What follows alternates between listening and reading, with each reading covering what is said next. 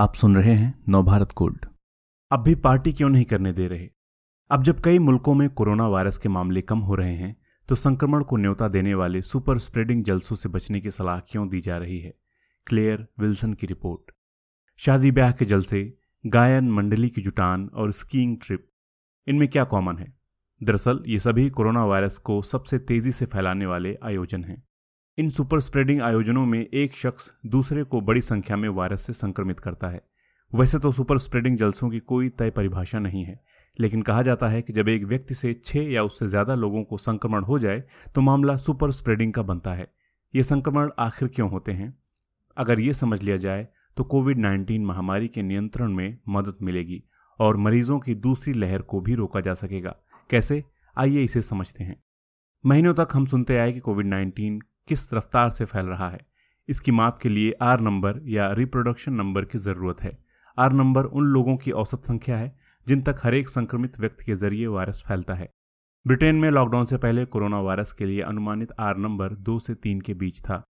संक्रमित व्यक्ति की वजह से जो नए मामले सामने आ रहे हैं, उनमें काफ़ी विविधता है। इसे महामारी के के नंबर के ज़रिए समझा जा सकता है। के नंबर यानी बीमारी के फैलाव का पैमाना। के नंबर कम होने का मतलब है ज़्यादा विविधता।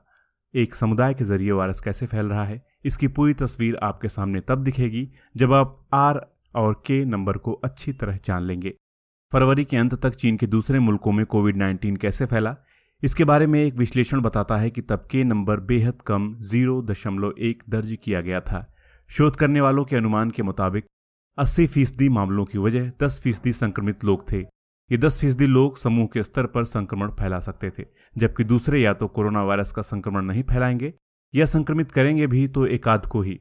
वाशिंगटन की स्केगिट काउंटी में गायन मंडली पर की गई स्टडी इस दिशा में मानी खेज है। मार्च महीने में इस मंडली के अभ्यास सत्र में कुल इकसठ लोग शामिल हुए, इनमें से एक शख्स संक्रमित था। ऐसा अनुमान है कि इस अकेले ने बावन लोगों को संक्रमित कर दिया।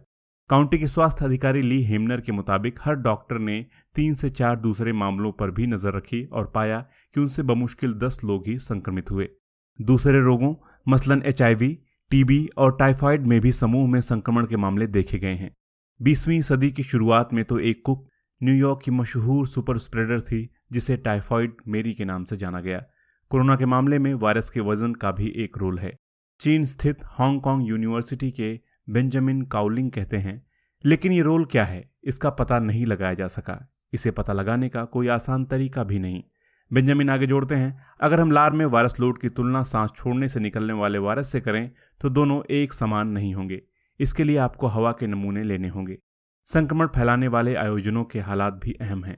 बेंजामिन काउलिंग की अगुवाई वाली टीम ने हांगकांग में कोरोना वायरस के संपर्क से फैलने वाले शुरुआती एक हज़ार सैंतीस मामलों का पता लगाया। इस टीम के पिछले अनुमान की तुलना में के नंबर ज़्यादा मिले। लेकिन इसके मायने ये हुए कि फकत 20 फ़ीसदी संक्रमित लोग स्थानीय स्तर पर 80 फ़ीसदी मामलों की वजह बने। घर के भीतर नज़दीक रहने वाले लोगों के बीच भी सुपर स्प्रेडिंग मुमकिन है, लेकिन सामाजिक आयोजनों में समूह के स्तर पर संक्रमण का खतरा कहीं बड़ा है। मास ट्रांसमिशंस यानी बड़े पैमाने पर कोरोना का प्रसार शादियों, मंदिरों शराब खानों और पार्टियों के ज़रिए होते हैं। इन जगहों पर संक्रमण का जोखिम तब और बढ़ जाता है जब लोग तेज आवाज़ में गाते या चीखते हैं। अच्छा यही होगा कि समूह में संक्रमण को महामारी के शुरुआती चरण में तेज़ी से फैलने से पहले टाल दिया जाए। दूसरी बात यह कि जब मामलों में गिरावट आए तो दूसरी लहर न आए। क्वेंटीन लेक्लर्क भी कहते हैं, जब बहुत कम मामले रह गए हों तो तमाम सुपर स्प्रेडिंग जलसों को लेकर सतर्क हो जाइए। हम किस तरह सुपर स्प्रेडिंग जलसों की संभावना को खत्म कर सकते हैं? हिमनर इंडोर बार को खासतौर पर जोखिम की जगहों में गिनती है। वो कहते हैं, एक पियक्कड़ बहुत ज़्यादा बोलने के लिए जाना जाता है। जितनी उसे चढ़ती है, उतनी आवाज़ उसकी तेज होती जाती है। लोगों को सुपर स्प्रेडिंग के बारे में जागरूक करना, जोखिम भरे हालात से बचने की मुहिम को बल दे सकता है।